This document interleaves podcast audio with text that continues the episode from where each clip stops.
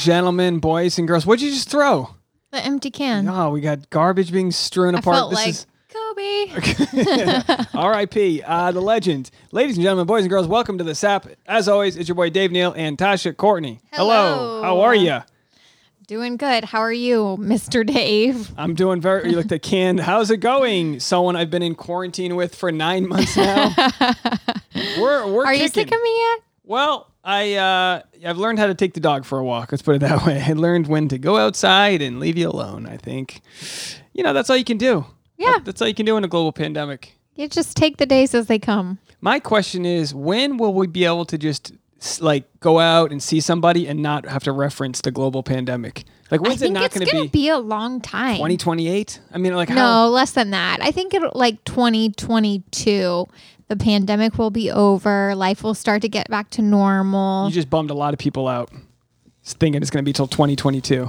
Yeah, well, I think that's like a pretty realistic estimate. I think we're, we're still going to have like workplace sort of like protocols, having to wear masks, having to wear masks in restaurants every time you go anywhere. I think I think it's going to be a long time until life looks like it did last year. I just want to complain about other things, non-related Other- to global pandemics. Mask me. Yeah, I want to. I want to just be upset about the Red Sox sucking. You know, I don't know. I I kind of stick to a lot of very minute things though to keep my mind off of it. I feel like you know, like I still like follow you know the Patriots and uh, you know even even just building up the YouTube, trying to do basically whatever we can do aside from things that are restricting it. Like I could spend I could have spent the last 6 months complaining about not being able to perform stand-up comedy, which sucks. I've built a lot of joy around making jokes and trying to make people laugh, but uh, it's just not happening right now. Yeah, you got to just like we said, the first things in this that we said in this podcast, you got to take things as,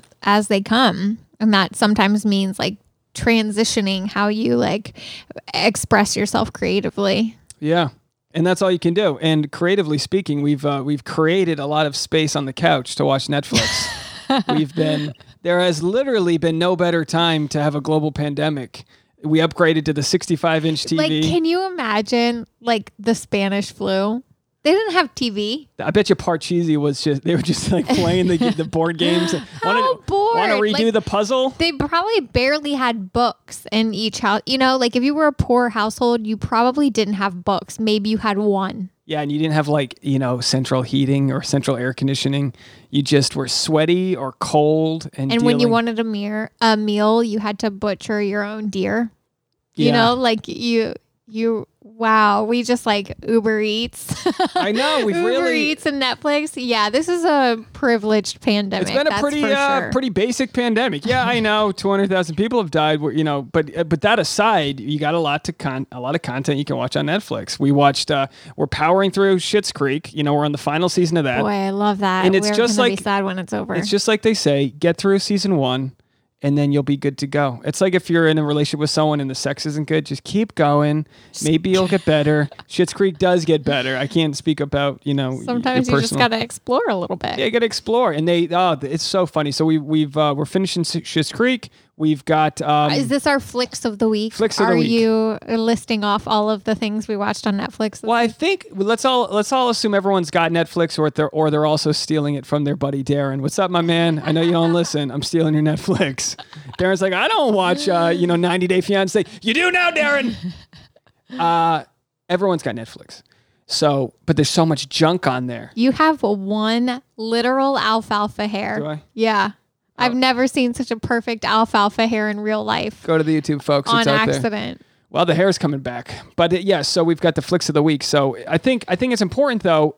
Uh, there's so much junk on YouTube that all you need is a you good can't- recommendation, and you're in. But you can't really even trust their top 10 list. You can't trust Rotten Tomatoes because there's plenty of things I love that are a solid dumpster fire on Rotten Tomatoes. Sometimes you can. So yesterday, last night we watched David Attenborough's latest pro- uh, project. It's like it's kind of like Life on his- Planet Earth It's it's it's um I, I pulled it up here. It's called David Attenborough: A Life on Our Planet. 100% on Rotten Tomatoes. It's really good. If it's you- really sad. If you were to give really David good. Attenborough at 94 years old a negative score on Rotten Tomatoes, I want you off this planet. You don't belong on David Attenborough's planet. He's 94, okay? He was Are you sure he's 94? Yeah. You wanted me to look up his what, what year was no, born? I just he he looks Dave- very spry yeah, he looks 94. well. That's what you get for traveling and living your life. David Attenborough age. So he um yeah, 94 years old, British broadcaster and naturalist. So he's been exploring the world since the 50s. He you know? truly lived in the golden ages. Like when I was little, we had a subscription to National Geographic, and all I wanted to do was be one of those people who got to go to those places. Like I wanted to work for Nat Geo. We have our old Nat Geo ep- Let me tell you episode something. we can plug. Let me interject. Every every guy's first pair of boobs he saw was in a Nat Geo. Okay, I'm just telling you that's the facts. We didn't have cable. but like it just it it it blew my mind to think about these pl- far off places that people had barely been to you know that are barely touched by man. And uh yeah that was literally my dream. I think that's where my passion for travel comes from. But by the time i got old enough to be able to go to those places they don't exist anymore. It's like jimmy buffett to a pirate 200 years too late. I'm serious. Like our planet doesn't have wild Are places you anymore. comparing David Attenborough to Jimmy Buffett? I'm saying because I like born that. in I, the wrong I actually like that comparison. I like that comparison of people that just you know, wanna- you have a dream, like something that like your soul feels meant to do. But like, yeah, watching that movie last night was like really very like sad for me. Well, and I don't want to spoil the whole thing, but as I knew going in, this would be a movie that uh, expressed a lot of the sorrows of what's going on with our universe, but also it ends with a little bit of hope, how we can move forward. But um, times are times are are done where we can't at least. Uh, we have we have to at least acknowledge the issue. So when when he was uh, trekking around, you know the the, um, the as vast, a young guy, he was literally like, No. he was around when air travel became a thing. Yeah, he's literally in a balloon in a balloon floating around the Serengeti. But he, you know, you know what, you know, the wilderness was 75% of the world. And now it's in the 30s. So in his own lifetime, he saw he saw half of the wilderness gone. Now it's farmland and cement. And it's just it is wild. And um, part of what seems to be maybe his one of his last projects. I mean, you have to be realistic. Is like this is this is a man who's not happy with with you know where With what we've done. with what we've done, and you know without blaming. You know, you can, it is the thing. You can blame anyone. You're just well, wasting it's a time. complex problem. I don't think it's like one of those things where you can point fingers, although you can point fingers at like 10 people and like 10 companies. You can point point fingers at them, you know, those Looking at you, people that Walmart. put profit above Yeah, like there's- the environment. But yeah, and hopefully it'll it'll be profitable to do the right thing because I think with as far as the world's concerned, if as long, once you make solar energy profitable and once you make it profitable to be uh, eth- a certain um, you know ethical practices, then you'll see the system bend in the direction of um, of being sustainable. But like he like he mentioned, if if it, if it's not sustainable now, it won't be sustainable in five years or ten years. So what are we doing? And that's kind of the world we live in. So we watched uh, David Attenborough. That's a high recommendation at 100% Rotten Tomatoes. And then and I just don't get how they get all these shots. You know, they got these zoomed in shots of birds dancing. Like somebody spent a year sitting in a hut. You know, just alone. no, I mean, yes, they have teams of people that like go out and capture this stuff, but I think a lot of it is like set it and forget it. Sort of like trail cams, except really, really nice cameras That's that true. like capture seasons changing and slow motion and sunsets and flowers blooming. So what and- was our third flicks of the week? We had we had uh, David Attenborough. We had Schitt's Creek. Two very different ends of the spectrum, both worth it. We And then- watched that did we sour watch? grapes, Oh, that sour wine, grapes. which uh, made me drink four bottles of wine this week. That was I a mean, fun I literally one. haven't had any alcohol, and I've been sad about all the wines that have been sitting on our shelf Guys, over here, and Tasha they're is half empty. off It's the empty. wagon. Well, I'm, I'm Now I supposed don't to want to start my new spoil. I don't want to spoil sour grapes, but it is a flicks recommendation by Tasha and Dave. It is uh, a story about the high end wheeling and dealing of the wine industry, which is a bunch of people that have too much money. too much money there and then there's some counterfeit wine that gets floated around that's let's put it that way that's that's something i think i can You share spoiled it. that's not the spoiler You didn't. no we- I mean, I knew that No, was gonna. go- That's where they were going. if it's but in the you trailer didn't know where that if was it's going. in the trailer i'm not spoiling it the whole trailer was about you know uh, sour grapes come on it's not about ripe grapes it's about sour grapes it's about you know convincing idiots that wine's worth more than it is because it's being sold as this uh you know kind of i've never been i see see that I don't. I have ego in certain ways, but I don't have ego with like my. I'll I'll drink the two buck chuck. I have no problem with that. I Well, have that no. actually comes from pretty good stuff s- yeah, most of the Charles time, Shaw. right? I mean, we live in California. We're in wine country. I mean, it's all being burned down right now. That goes back to David Attenborough. Moving on, but uh, Schitt's Creek. Yeah, literally because of David Attenborough, wine country is turning into Schitt's Creek. Uh, global warming. So. Uh, by the way, if, if I've weeded you out with this so far, you're not going to like the rest of the episodes. I'm trying to be less political in nature.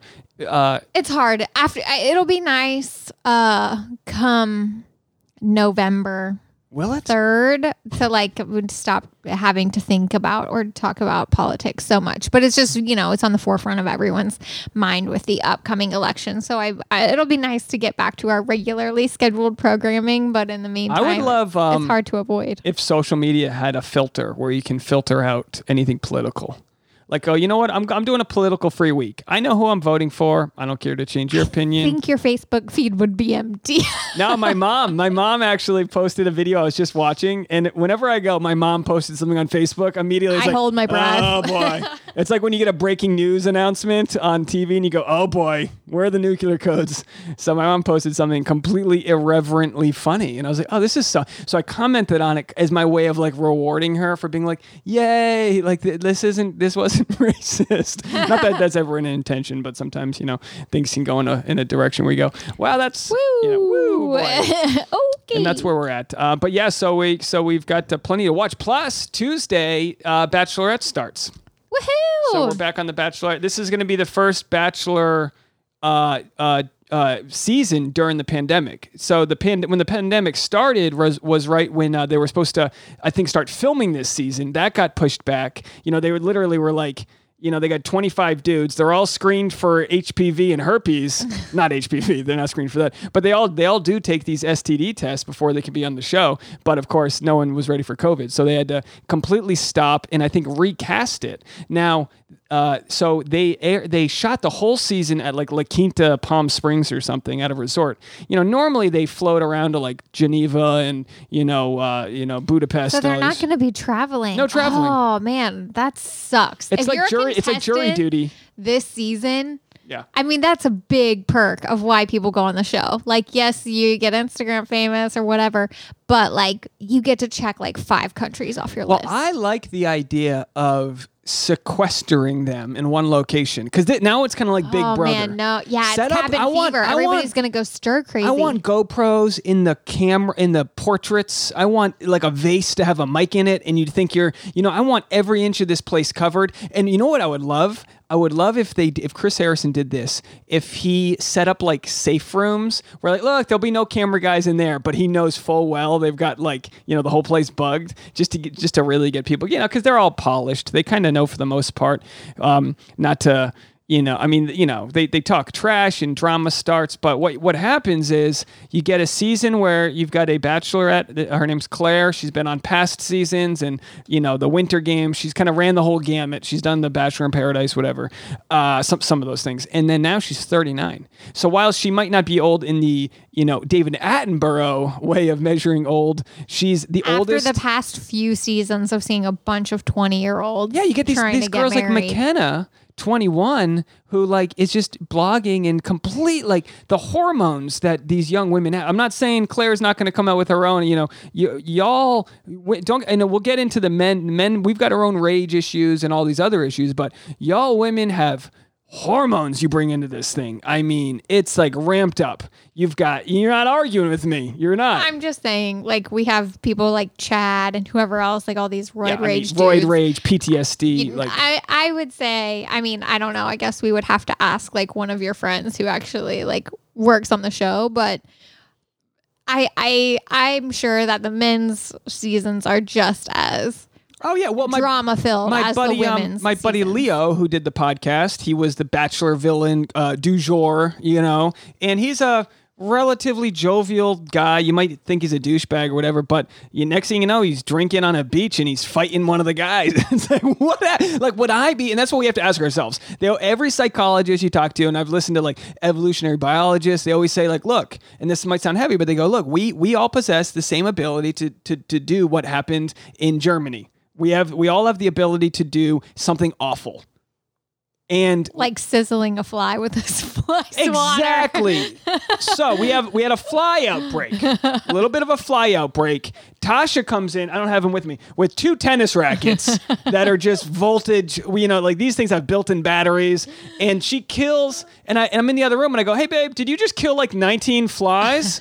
And she's like, "No, one. you held the fly in." To the racket. Sometimes they like bounce back. It's like they got defibrillated. You- is it over there? Can you go grab it? No, I, come on, no, that's not. I want it. So so it's um. But you know, it's true that like I am very much a normal, even keel person. I'm always polite. I'm well behaved in a work situation, which I imagine is what like being on The Bachelor or Bachelorette would feel like.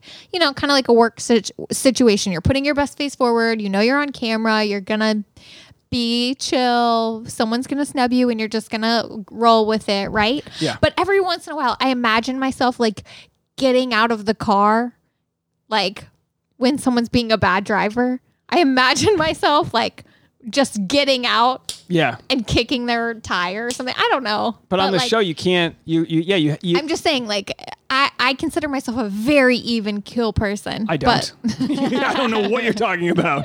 but I do. I think you're right that we all kind of like, we're all just all this close to a snap. But see, you you you're you're the counter dependent type, so you wouldn't call someone out. You'll you would just end them with your eyes. You would just look at them and be like, I'm never going to talk to this person again. So I don't know if you would make for great drama, but you would be the one that other girls would be jealous about because you would walk in like not even trying. And literally, I mean, you're you're beautiful. You wake up, you look babe. beautiful. I wake up just like uh, you know, like uh, crow's feet, and you wake up and you're just like, I'm just like not feeling it today, and it's like that he- is just flowing, and I feel like some, you know, some women would would look at you as the threat because you would just like be yourself and say something like, you know, wh- whatever, have fun, and Thanks for You're these welcome. compliments. I'm really digging. I like that we them. can talk Thank about you. hypotheticals as we're engaged here, but um, Our future bachelor and bachelorette. you're getting too old if you, if I, if I leave you or if I get s- struck down, you're getting too old to go on the show, but you still have. Is you- that your strategy? You're just dragging it out. Now we've got a pandemic. No, no- We're g- well- literally going to not be married. Well, thanks another- to Claire, you're now you would now be a young buck. You're a young buck out there, but um, it'll be interesting to see how it goes. I don't want to spoil the show too far. I think everyone knows what happens, but but I, I don't. Uh, apparently, she might meet a guy early on, and they have to replace. You know what I mean? They might have to Yeah, get a new that's what we've heard. We, We'll we've heard this. We don't know, but she might have to meet. And if because if if I mean, imagine if you meet a guy and it's like second episode, and you're like, "No, I'm good." It's like Claire's like, "I'm 39. I'm not waiting 12 episodes to propose. Call Neil Lane, bring him in. I'm gonna go have kids. I got three ovaries left. How does that work? Three Uh, ovaries. eggs, whatever. I'm not part of it. You tell me. She's got a couple ovaries. They're on the, the shot clock's running. It's time to shoot your shot, ladies. So she's out there. The biological clock's ticking. She finds a guy. She's like, I'm done. Then Chris Harrison's got to be like, um, can I Postmates? And, and luckily, no one's doing anything. He literally can choose any past contestant, and she's be like, ready. You know, everyone's got their bags packed, ready to go.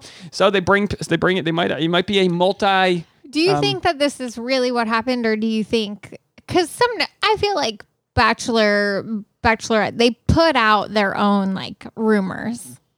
You know what I mean? Like Yes. to to put people off the path. But here's the thing: because they're shooting at one resort, there's no like going to Bangladesh, you know, on your, uh, you know, episode nine and hiding it. It's all in Palm Springs, two hours th- that way. So, so they knew like this stuff was leaked months ago. You know, these people are obsessed. So I've been following it, and I'm I never follow the different levels of drama. But as some people know, I've been following the Colton Underwood drama. So while we've got the Bachelorette season about to launch on Tuesday, I'll be doing the recaps. I do every single recap there. And this year, I'm going to be doing um, live comment reading after the recaps. I'm going to be doubling up on my episodes. It's a quarantine. I'm unemployed. Leave me some slack. Watch the ads. Don't skip the ads, please.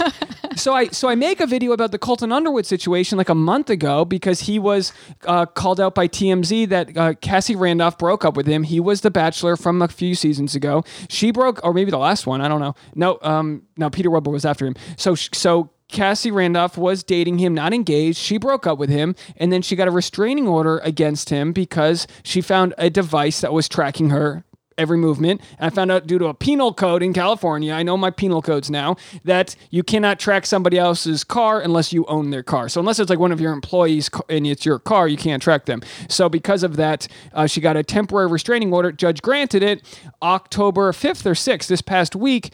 She was supposed to go to court. Now, the night before the hearing, where basically she's going to show the evidence that he was tracking her. He was uh, stalking her in her driveway at 2 a.m., texting her friends. He made up a fake phone number to text people. I mean, real no brainer psychotic stuff.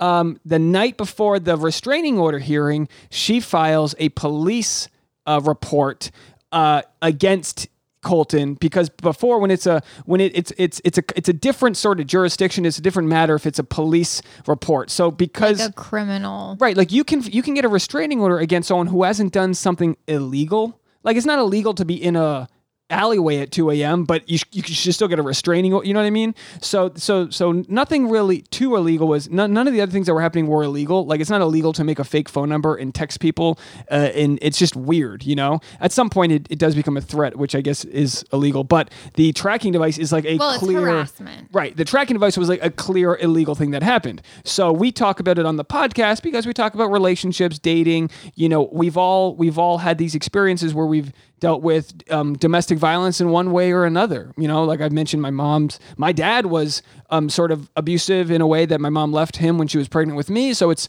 been in my, it's been in my sort of sub uh, conscious thought my whole life that I have a father who has since passed away, but post traumatic stress disorder, didn't know how to deal with his anger, manipulation, just, you know, these are the things that existed. But with that, my dad, very charming, very likable guy. You would like him a lot if you met him. But when it's the object of your affection you don't want to lose, that's that don't want, you know, you strangle your pet hamster because you don't want to let it play. And then you kill, like, that's what obsessiveness is. It's if I can't have it, nobody can. And so she gets, so she files the police report the night before the court hearing. So, of course, what I thought would happen was that the lawyer showed up to the court hearing in uh, Los Angeles Superior, uh, Superior Court? Yeah, that's what it's called, right? Whatever it is. And, um, and they delayed it for another month because you don't, they didn't want Colton to show up and basically incriminate himself in in two different settings. So they have to get they have more stuff they need to get together before they can come together. But right now, I mean, he's he's there's a temporary restraining order against him. He can't uh, buy a firearm. He can't be within 100 yards of her. I mean, it's some pretty heavy stuff. And we're talking about it because these are people that exist. They're humans and they're also like in the public eye. So I make a video, and next thing you know, it's it's got three three million watch minutes this month, which is insane. And I don't say that to brag. I say it because there's this a market of people that want to talk about their domestic violence situations. Well, I think uh, a, a lot of women know just how common it is, and I I don't necessarily think that guys know just how common it is. Uh, I, I would say that most women either have experienced themselves or no one who has experienced um, domestic violence, intimate partner violence, harassment, a stalker, something of the kind. But I don't know necessarily that men n- know of this going on like amongst their peers or their friends. it's you're right that like for, for me as a and, and I got a comment from someone saying oh, I couldn't believe uh you know I had my mustache I forgot I had this mustache I grew. So someone goes I did not think I would actually respect the opinion of this mustachioed man. And I was like oh I didn't even realize that that was a thing that like I maybe I looked like I'd be like no man she was asking for it. But it's like most people um, want uh, others to feel safe, and they just don't understand. Like a lot of guys, I had a stand-up bit about how the closest I've ever been to being catcalled is when I wear a Patriots hat on, and people are like, "You think Brady's gonna do it this year?" Like people, only time people yell at me is if I have my Red Sox hat on.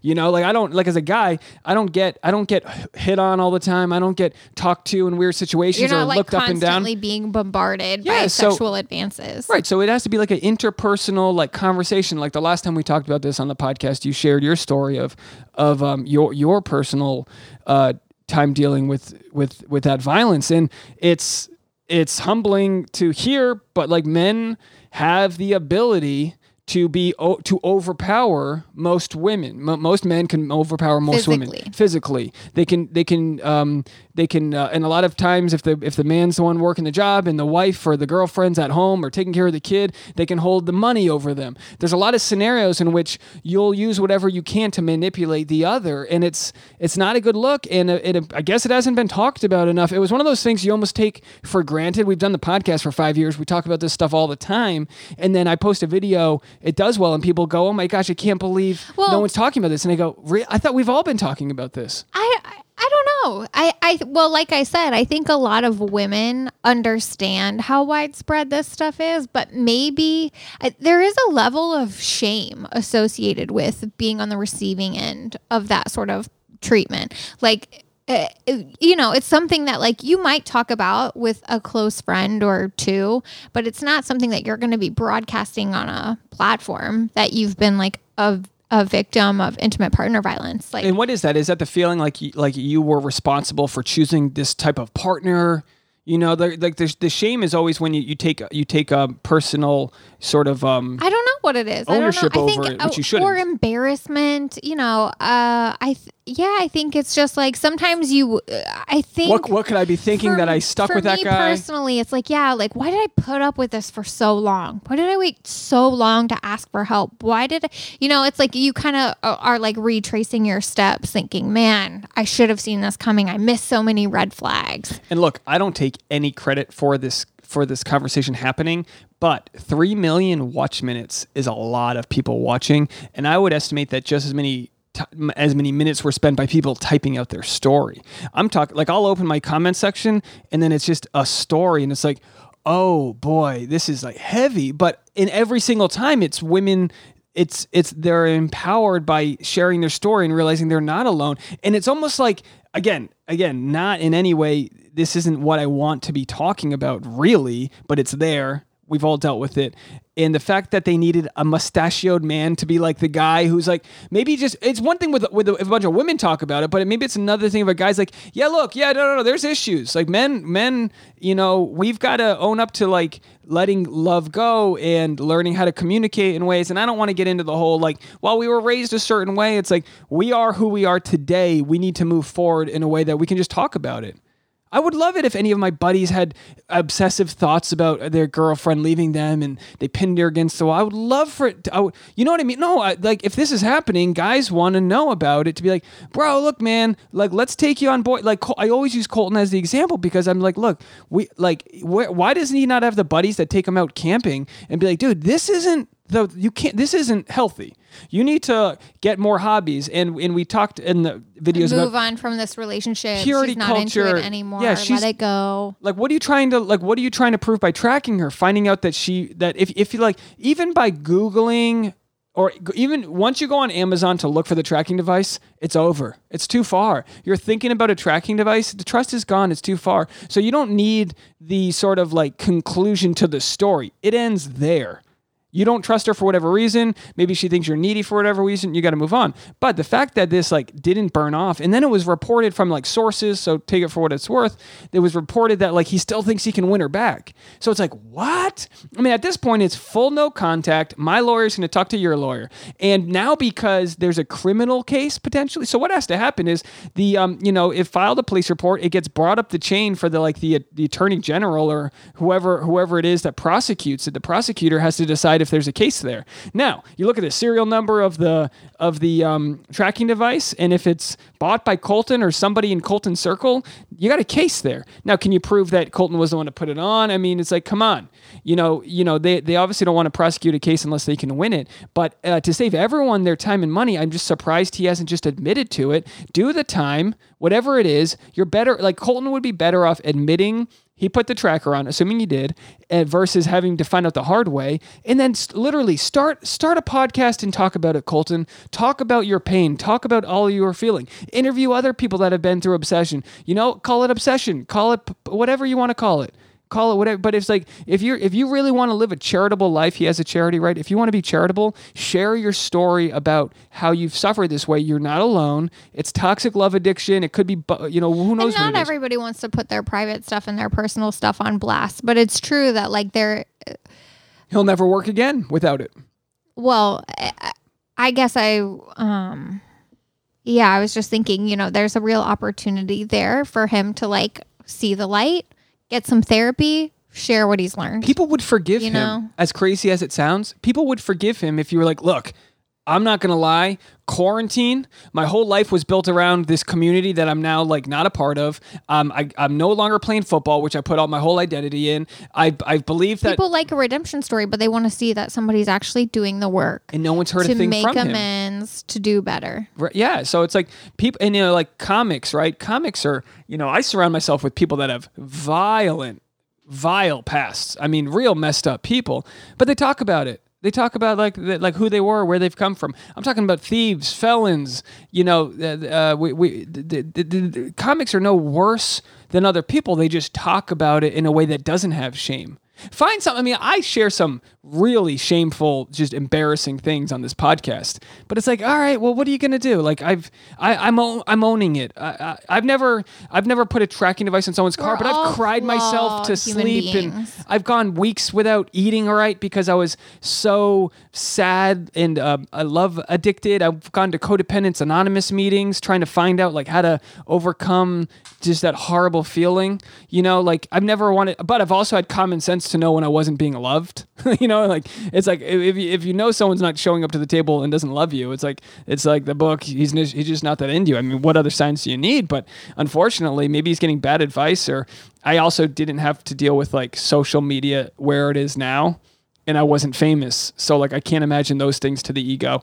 But um but yeah, so anyway, we should move on from it, but I wanted to give an update for whatever it is. So now because she's made it a a sort of because I don't mean she's made it like she shouldn't have. Now because she she decided to pursue police charges by being tracked because God knows you might think that's okay at first, but who knows in three years if you wake up in the middle of the night because a branch hits your window and you're freaked out. You know what I mean? You don't know what sort of Well, it's that's not cool. It's against the law for a reason, right? Like these are baby steps that lead up to big steps. And Life- it happens to lots of women where it starts out with something small, something a little bit questionable, just a toe over the line, but that's, you know, people test others about their limits, right? And their boundaries. And she has established boundaries and she has said no more, not dealing with this, going to pursue this in the legal channels. And I'm I commend her for it because it's tough to do. Yeah. It's it's challenging, it's scary, it's embarrassing. And a lot of people go, well, she, you know, she let him on because she wanted the fame. Look, n- No, whether no. whether that's true or not, i- it doesn't matter what she did because none of that Nobody is part of the to discussion. be uh, afraid and abused like that. So Yeah.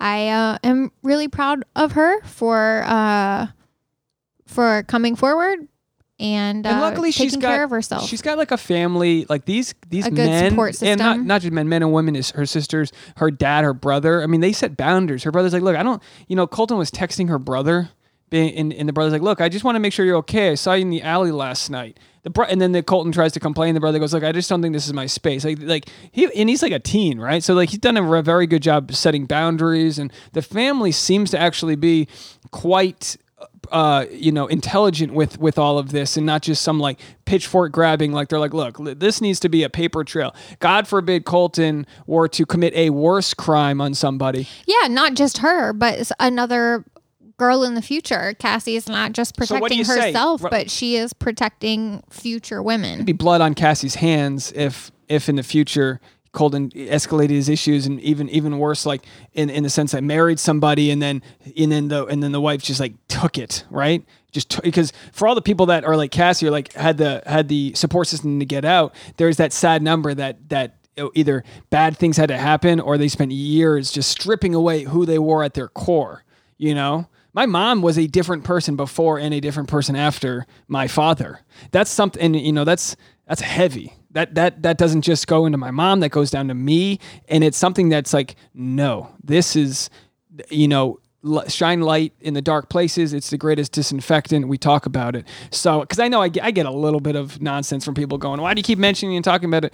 Because people keep showing up for the conversation. And that's not what I want to be talking about um, in in these in the sense where I want to ma- be making jokes about the Bachelorette and and the sleeves the guys wore and the too short and the the, whatever. I want to make fun of all the weird irreverent stuff. I want someone to be like, stop body shaming these men. That's I want to be. That's where I want to be, making fun of their stupid haircuts, whatever. But instead, we're like talking about this real issue. And and if she didn't do the police report, then then um, and now if they don't if they don't prosecute it, there it's almost like the, the the the state of California is almost liable if, if this guy goes off the rails again because they have the chance to prosecute something that's like a smoking gun. Just so, and, and again, it's labeled as a misdemeanor, so he can only get up to 364 days in jail. I, my guess is he admits to it and gets 100 hours of community service. You heard it here first. That's it. Community service. You're gonna be stuck on the highway in traffic, and you're gonna see this six foot five white guy with jacked arms picking up. He's a big dude. He played uh played in the practice squad for the he Raiders. does not look like he's six He, just, he jumped the fence. Did you see that? He's a big guy. I would have thought six one maybe. Will you promote the Patreon? I want to just do one more reset for the next. Sure. Patreon.com slash the sap. Patreon.com slash the sap. T H E S A P. That is the place where we are doing all of our extra content. Uh, Dave's putting out one episode a week, right? Of extra content. I think you've promised two, but I think you tend I to over deliver. I promised two a month. but I'm Exactly. Three to four a month, but um, it's, but that's the place you can support us because this is pandemic life. So we are living on YouTube revenue. I want to shout out. I want to shout out Michael in Mexico. Michael in Mexico for a fifty dollar. He, he donates fifty dollars a month. It's really impressive. And Deirdre sent me fifty bucks when I when I had to get stitches on my hand. I mean, these people are very generous. We're we're here trying to do our do our thing, and we always appreciate as an indie podcast everyone's donations. And now that we're on YouTube, we're making the YouTube revenue. So big shout out to all of our YouTube fans. Jen, I shouted her out last week, and Rhonda, and all these people. Plus Asma, they're all, they're all out there. A lot of a lot of our listeners and uh, viewers are over there in England and Texas and Vancouver, Oz. I mean, we yeah, really, we really appreciate, all of you appreciate guys. your support. Uh, So yeah, it's been interesting getting back into. Uh, into um into YouTube and of course I follow we we've been looking at the housing market in California so we follow certain YouTubers I I was listening to an advertisement um for VRBO is it VRBO or Verbo I think they say Verbo I they say because Verbo. I was actually they're doing a contest where you can win like a five a vacation worth five thousand dollars if you share a family photo and hashtag them. I have always my whole life said VRBO, but Well- this like ad said Verbo, which is either weird. way they had an ad and I, I like wrote it down. It was an ad for remote learning. They were like you don't even need to be at home to remote learn. So it's basically because of the pandemic they're targeting kids to be like ask your mom to go on a vacation. You know as long as the verbo's got wi-fi you can learn from anywhere and that, and it's been funny because everyone's talking about relocating. Everyone's looking at where they live why they live there. As a stand-up comedian Yeah, I mean, we've done the same thing, right? We're looking around our less than 600 square feet, thinking how, you know, we pay more than a mortgage in my home state. Yeah. And you pay, yeah, you pay, you pay a premium. Like all my stand-up com- comedian friends in New York, in New York City, they paid a premium to be doing stand-up in New York, and that's not happening. So every moving company's just just moving people out of yeah, Brooklyn. why would people want to live in a high cost of living place if their jobs are now figuring out how to make it work with remote workers? so we just watched Graham Stephan. He has a YouTube video about why he's leaving California. So as a quick update, Graham Stephan, I'm already talking like him. He does a lot of this, like his hands. He's very, This is your he's new- Like, every he's time- like it just tr- he got like Trump hands, but he's no, he's a nice guy. He's uh he's a um, multimillionaire, young. Young thirty year old real Started estate out guy. in real estate in now Los he quit Angeles. quit his real estate to really just work on his YouTube because he's blown up so much. And his video why he's leaving California is only two days old. It's got a million views. I mean, the dude's making hundreds of thousands Which, a month. by the way, like him or Tara Michelle, like somebody who's left the city, like we could use an upgraded space if you want to rent us your apartment Yeah. affordably. Like if you're trying not to price gouge somebody. yeah, we're Graham, really I'll, I'll good water your tenants. flowers. What do you need? Come we're on. really nice, reliable people, and we'll take good care of your place if you want to give us an affordable apartment. So he wrote, he made this whole. Uh, I wanted to call him out, but in a way where I wouldn't change what he's doing. I, I would do what he's doing if I was in his shoes, but I still wanted to call him out because he's leaving uh, California, and he mentioned all these reasons why. But it, it boils down to him saying basically, "Look, I It's can make my money anywhere. live here." I'm going to save four hundred thousand dollars by moving to a no income tax state. So he's moving four hours that way. He's just he's just going down the road. I mean, imagine if I was like Tasha, I need you to move to Vegas for Lots four of hundred people. grand. I mean, a, a, a friend of mine was raised in Vegas. Vegas is a nice, like, housing is relatively affordable. You've got nice weather. Right. Like, you, ha, Vegas is fun. You still have like city vibes the way you do here. You have good shopping. yeah, good you go to the burlesque like, show. You can go see Yeah. Carrot Top, whatever, and you can have a double the size place for half the money. But so we did the math. You could literally take a private jet to get a seat on one of those private jets. like JetSuiteX. Yeah, or something. to Vegas and back for a thousand bucks every weekend, and still save three hundred fifty grand a year. So obviously, where we are, we're n- we're not slaying it at that level. Subscribe, hit the like button, whatever. But uh, Watch a whole And I know someone's gonna be like, "You're talking about him to ride his coattail." Buckle up, we're riding coattails. That's all YouTube is. Is me. Oh, you want me to talk about Joe Rogan? I'll put him in the tags. But um, we uh, we you know, it's he's moving there with his girlfriend, but he goes. The funniest part, it's like, look, call it what it is. Yeah, I understand. Your tax money is not worth what you know. I mean, I I don't. We can't walk the dog in the alleyway. We talk about it too much, but there's needles everywhere and homeless guys, and uh, our uh, our dumpster was blown up twice this month. twice.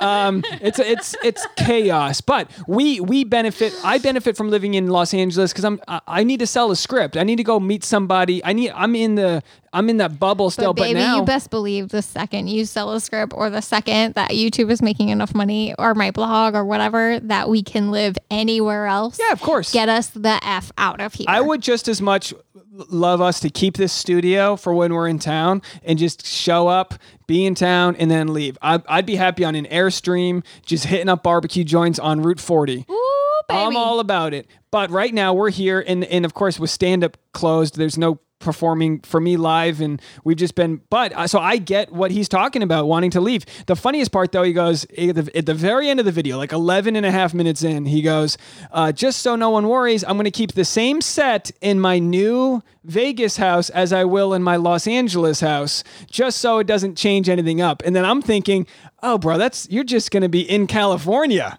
You're going to be in your like current say he has permanent residence in Vegas. yeah, and because be here most of he, the time. He makes all of his money from the same uh, from the same like garage. I mean, setup. he could absolutely just build the same studio there. Yeah, just that, that's what I, would do. I'd, I'd, I'd, I'd put The green paint, IRS can't tell which videos are filmed. and then. I. But then we were thinking like, get does the I, a VPN. Yeah, we were thinking, does the IRS know, like, well, you uploaded these videos from California, you're paying state tax. And also, we say IRS, but this is state income tax, which is 13%.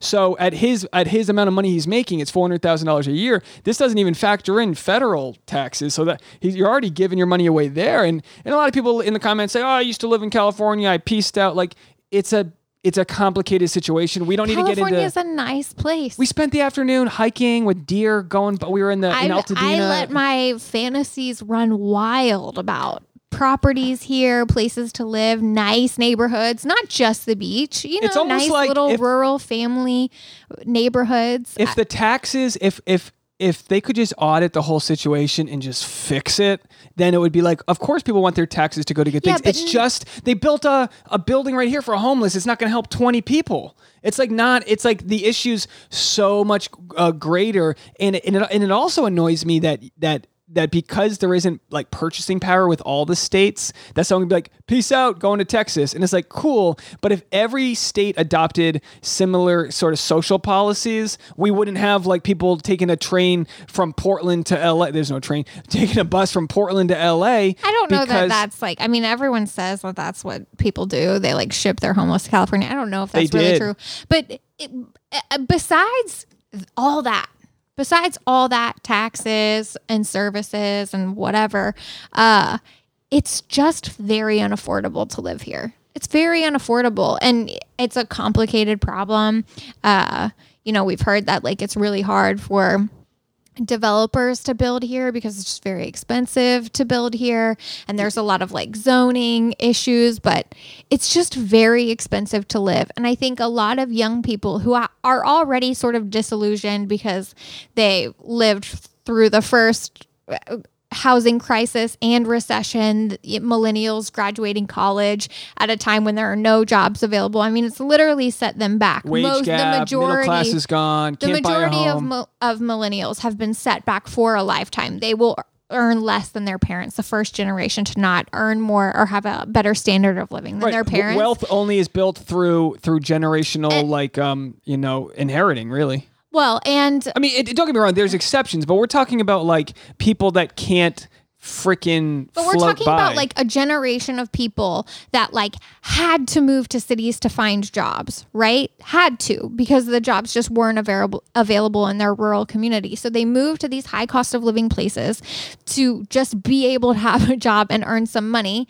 And and maybe they're earning higher wages because they are living in a higher cost of living place, but it's not keeping up with like the way home values are going. Like Right. we cannot save fast enough Yeah, to be able to afford yeah, would- right when that when your home's going up 10% in value every year you know like inflation's just not it's not keeping up you can't save fast enough to live here so i think for a lot of young people who are serious about you know just trying to like put down roots with the benefit of being able to work remotely it's it's it's an opportunity for them to be able to move somewhere else and actually make it happen. Buy a home, put down roots, start a family. Like But it's like, yeah, it's just it's just weird that someone like Rogan, who I respect his decision, can you know signs a hundred million dollar contract, probably more with Spotify, and of course he makes a lot more than that with all of his other uh, projects. So by moving to Texas, his eighteen million dollar mansion paid for just paid for on the decision to go from this piece of land to that piece of land. And you can't fault someone for for playing the system. Like graham said in his video it's not becoming like you don't see the fruits of your taxes being paid off. You see it getting worse. My buddy i've got i've got buddies that have companies in other states. We talked about this with the panama papers how like in delaware you can have a po box for your corporation. So so clinton and 1500 other politicians all have the same you know mailbox at some apartment building in delaware. Is this what you know that's a completely different issue but it's like it's like the semantics of state by state issues means no one's there's no like solving any of these problems. It's like you should you know california should have that money spent in a much better way but they're just they're, it's just getting worse the pandemic just exposes the greater issue so you've got people that are making their money online saying you know what i'm out and a lot of comics do this. They move to they move to cities where there's a good, you know, so many comics, you know, before the pandemic, you're on the road all the time. You're better off living in Columbus, Ohio. Man, I mean, and for, the money you would spend to buy a literal fallen over shack here Yeah. could buy you a mansion. Well, look at, like- anywhere else on acreage. We could have a basset hound farm, babe. we could have an orchard and a basset All hound. right, hit the subscribe button. We're getting basset out. But you got Dave Chappelle, one of the greatest comedians of all time. Right, he lives in Ohio. He's got a commune in Ohio. But but when last time I saw him was in Santa Monica in a sports car, a two seated sports car with two chicks in a you know a mini dresses. I'm like, oh, this dude's living. Right by by being able to be footloose and free, you're able to travel to different places. And and um, I wouldn't you know if someone if someone offered me the chance to move out of California for that type of price, I'd probably take it. But we're here pursuing our dreams. We're here rubbing elbows with with other people in the entertainment industry, and it's like you know no no I don't want anyone to feel bad for for my life decisions. We've we've both we met and lived in New York City. There is a beauty to living in a city. There's art. There's it's just right now with all that stripped away because of the pandemic, you take away um, yeah, it used to kind of balance out. You're like, oh, I kind of live in a dump. It's really small. Uh, you know, I'm broke all the time, but I have all of these wonderful things that I get to take advantage of because I live in like the center of a very cultural city. Yeah. And now all of those things are gone, so it's really, you know, no it's a, it's a stark contrast. No offense to Northern Kentucky, but you would lose your mind with the, you know, well, should we go to the Dress Barn or the Starbucks today? Which one? I love Dress Barn and Starbucks. You know what I mean? But it just the, you lose your identity in certain parts of the country where it's been taken over by all the same Well, companies with the same fonts. It's all the if same. you have the funds to build your own compound. And I think that's like what the dream is. Yeah. Like buy yourself some acreage, put, have your basset hound family, have your orchard and and build up everything that you need. I need a big ass swimming pool. well, that's what you um, need a margarita bar. yeah, Uh for sure. you know, like I want white trash heaven. we can put a uh, a nice podcast studio in the garage. So I tell you what, I'll bring the tequila. Uh, invite us to your uh, Las Vegas lair there, Graham Stephan. but seriously, I would do what he's doing. But like, I, I also wouldn't have the the um, uh, ability to wax poetic about the reasons. It's like, come on, buddy, you're saving a lot of money. You're getting out of town. I mean, so much money that he's not even getting rid of his vacation home, which is his LA residence. So, like, I get it. It's like, look, I don't pay much in taxes. Here we are. Uh, but, um, you know, God, I just, I look forward to that day when I can make that decision. Just put on that 10, ga- what's that, 50 gallon hat? How, how many gallons? 10 gallon. gallon? I want a 50 gallon. I want the dumb and dumber version. I want to be out there, like, only buy the essentials. I come out with a pogo stick, one of those sticks and the big old hat and uh, yeehaw, baby. I'll go to the stockyards right away. I'll be eating brisket all day. But yeah, you've got like um, you've got like uh, Doug Stanhope, a very funny stand-up comedian based in Bisbee, um, New Mexico. And he's just bought it. I mean, you know, buy these homes for like five grand. You know, these like he's got like eight homes. He, he has a compound. He has that's that's where he does his thing. And it would be nice to get to that part. That's where we're going in some ways with the gig economy, where we're going to places where you want to be able to work from anywhere. You want to be, you know, like I, I would love it if you're like if you get hooked up with some gig in Cork, Ireland, and I'm like, well, I guess I'm gonna find a comedy club in Cork, Ireland, and I'm gonna be that weird American who has the funny accent to them. Like, sure, I would love that. We're we're circus performers, Tasha. That's all we are. We're Right. it's like great. We're setting up where you know you get you get the hairy armpits. You'll be the chick with the hairy armpits. We're circus performers, but we're you. It's like we're so we're so dug into this life that there is no going back to corporate or like some company that's going to provide you health care. That's just not in the books. So it's like double down on living your dreams and don't be tethered to anything or anywhere that's going to stop that. That's what that's the one thing this pandemic has showed me, has reminded me. Yeah, I think uh, for me, it's really forced me to have to like define my goals, like well defined. And then you get creative, right? Because when your goals are loosey goosey and you just kind of want a little bit of everything and you're free and going with the flow and just whatever will all work itself out, that's great. That's a fun way to live your life. But you're not taking defined and actionable steps to achieve your goal. So when you can well define your goal, when you can fine tune like zoom in on exactly what it is you want then you can you can see clear pathways on how to get there on how to achieve these goals so you start getting creative and working towards them I'm going to work with what you just said. I'm reading this book. I wasn't going to promote it. It's not a sponsor. It's called The 90 Day Screenplay. And you know what I love about this, aside from being five days behind? I'm like, I'm on day 86. Uh, uh, what I love about this is there's all there's all these days where they have you write certain things about your screenplay you're writing. It has nothing to do with the screenplay. And the guy says, the guy says, you know, Al- what's name, Alan Watt, that you're better off knowing information about your characters and not needing it versus not having that at your creative disposal. So what it so there's days when I'm writing about the protagonist and the antagonist and I'm always wondering like Tasha if you randomly found what I'm writing you would think I'm a nut because I'm writing as the protagonist but I'm like my parents didn't love me because this and that and you're writing you know this whole backstory and the key and the key to it is you're building this world in your mind so that when it comes to writing the actual story your subconscious is doing all the work. So with visualization, it's important to talk about wanting that villa in Italy. It's important to shout from the rooftop all of your goals that we, that we want to be able to make $50,000 a month on YouTube. That's important because you need to be able to know that and stew that in the crock pot of self-actualization. I say crock pot because we're making bok choy tonight and I can smell it. yeah baby So we, you want that crock pot of life working. So when I'm just living my daily life, we had Petra Kolber on the podcast, previous episode, click it, find it. She wrote the perfection detox and she talked about rumination and how to stop ruminating. Rumination or ruminating?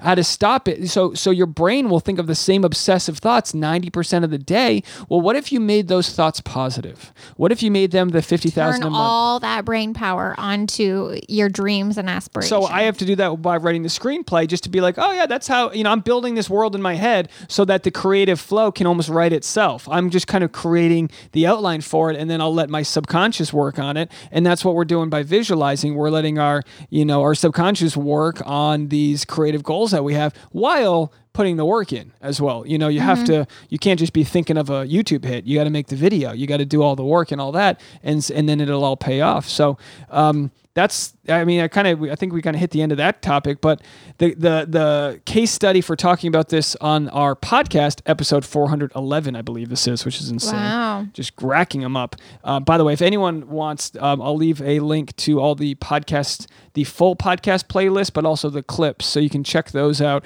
if you want to watch the video version. A lot of times people will find a podcast, it'll be a good story, but then they got to go do laundry. Well, you can just go to sexactuallypodcast.com or just type in the SAP. SAP is short for Sex Actually Podcast. So just type in the SAP on any uh, podcast app and you'll get all these episodes. So you can listen to the audio version there. I prefer YouTube at this point because they're actually paying us ad revenue. I'm just done promoting the audio. I know a lot of people will listen first, which is fine. But if you do want to comment on the discussion, go to the YouTube and leave a comment there. But yeah, Help I mean- us out in the algorithm. yeah, and I don't say any of this. With, I don't say talk about any of this f- for any guilt. I mean, I'm so fortunate that we had mentioned in the previous video that um, I my subscribers just doubled this week. It took me five years to get to 2,500 You're on a roll, baby. Maybe you can double again next week. Please do. Jeez, I mean, it took oh, f- let's say some prayers. it took me five years to get to 2,500 subscribers, and I'm at 5,500 um, a week later, 10 days later. So yeah, High five. Two, weeks later. Thank you. yes. Congratulations. So the 50,000 a month, it's it's an option. It's something where they were trying to spread our message, but we would like to, you know, be footloose and free and travel and be able to share our message of, um, you know, just just um, you know, kind of almost being uh, the proof to the pudding of self-actualizing and building our own product, as it were, and uh, sharing the sharing the good news um, and all that jazz. So uh, I want to promote Tasha's new blog that we do called wearetada.travels.com. Tada is Tasha and Dave. We are Wearetada.travels.com is a blog. Tasha's writing all these uh, uh, blogs about our trips to Thailand, um, uh, Colombia, uh, uh, Catalina, Catalina, Mexico, all the random fun places we've gone. It's been a good few years. Yeah. project that has been a seed you've you've you've planted and talked about. Yeah, I mean, it's really always been my passion, and I just never had the time or energy or bravery to kind of actually take the reins and go after it. But the quarantine pandemic left me with lots of time You on got my that hands. nice laptop. You got the nice little doodle device yeah, for your graphic needed design. some creative outlet. So I finally uh, took the leap, and yeah, I made a new website with a new blog. I'm b- back. I'm going back through the archives of our photos and our trips, and unfortunately, we have lost photos for a couple trips from a hard drive failure. But uh, don't buy your laptop on Craigslist. but um, your laptop shouldn't smell like melted uh, plastic. That's No, when you but lost your hard I, I really am proud of like the stuff that I'm putting out so far, and I would love your support if you wanted to go check it out. I also am um, posting the podcast there, so you could just bookmark my podcast page on the website, and you'll know when a new podcast comes Yeah, out if maybe- you click that link. Maybe Tasha has nude photos on there too if you need any uh, enticement to go to her. They're like, what's it called? We are travels.com. Look really hard. You might find some in there. You find a chubby Dave after I ate five days of Thai rice. Boy, that didn't work out well for me. Um, yeah, so and, and along with that, if anyone wants any uh, bonus content, uh, our home is over at pat- patreon.com slash the sap, P-A-T-R-E-O-N dot com slash T-H-E-S-A-P. What I love about this, the solo or the private Patreon episodes is I get to play music on Spotify and kind of be more of like a DJ. I don't have to deal with licensing issues, so I can just have fun, play my new favorite songs, rant with people. Sometimes I'll just turn the mic on, my lav mic, and take the dog for a walk and yell at people. Uh, it's it's uh it's it's been a couple years now that we've done the Patreon, and it's just it's honestly just been a great tool. It's it's paid for all of our lighting and camera and uh, uh, RODECaster Pro products. So um, uh, everyone who's been a member of the Patreon, either you're a current member or you've donated in the past, it is uh, not uh, without amazing amounts of gratitude that I really do thank you. Um, every time we do get a new Patreon member, I get this cool alert, and it's like this Pavlovian.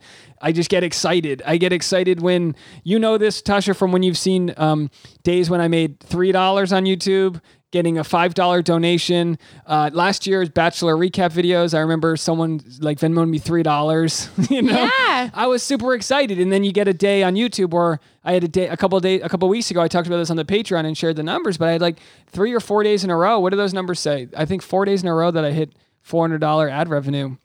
And again, that stopped. I made 10 bucks today. It stopped. it's a global pandemic, but it was cool to see some videos take off and be able to to be like, okay, there's the there's the um, sort of sample of what can happen. Now let's keep working. Yeah, like a small uh, little breadcrumb uh, encouragement to keep going, like a reward, like, oh, all this hard work that you have been putting in is finally starting to pay off. And it sounds very it, it sounds very basic to say that, but as I told you on our hike earlier, I mean, I told my buddy Channing this. I was like, man. Ah, I, I outperformed Tasha for a week. I felt good. I felt like a guy. I felt like I was do- because so much of what we do, so much of what I do with stand-up comedy and writing, you don't. It's it's all iceberg stuff. You, none of that sh- stuff. You're not the profits in all the hard work and the sweat equity and all the things that you're doing in 10 years in Screen Actors Guild. I mean, there isn't much. I got a couple little things I'm proud about, but there's a lot that I can't really be like, did it. And it's nice to, to to have some fruits of the labor, as you will. But anyway, we're at an hour. Tasha's at Tasha Courtney on Instagram. We are travels.com. Yes, please come check out the blog. Leave me. I thought I turned on comments, but I I'm not sure that it's actually working. I've been doing a lot of like back end stuff on the website, trying to optimize it um, and get it on, ranked on Google search. But yeah, please come check it out, read a few blogs, and leave me some comments. I And- would really appreciate it. Tasha's in charge of our Instagram at the dot sap. So go over there. We both post there, but Tasha's running the ship. And I'm at D Neals, D N E A L Z. Uh, if anyone needs a good laugh, you can can uh, find my stand up comedy playlist on YouTube. It's been a while since I've told a joke live. I think I forgot how to do it. Uh, but um, hopefully, sooner or later, we can get out of this mess and be better for it. So that was the episode. Bye, everybody.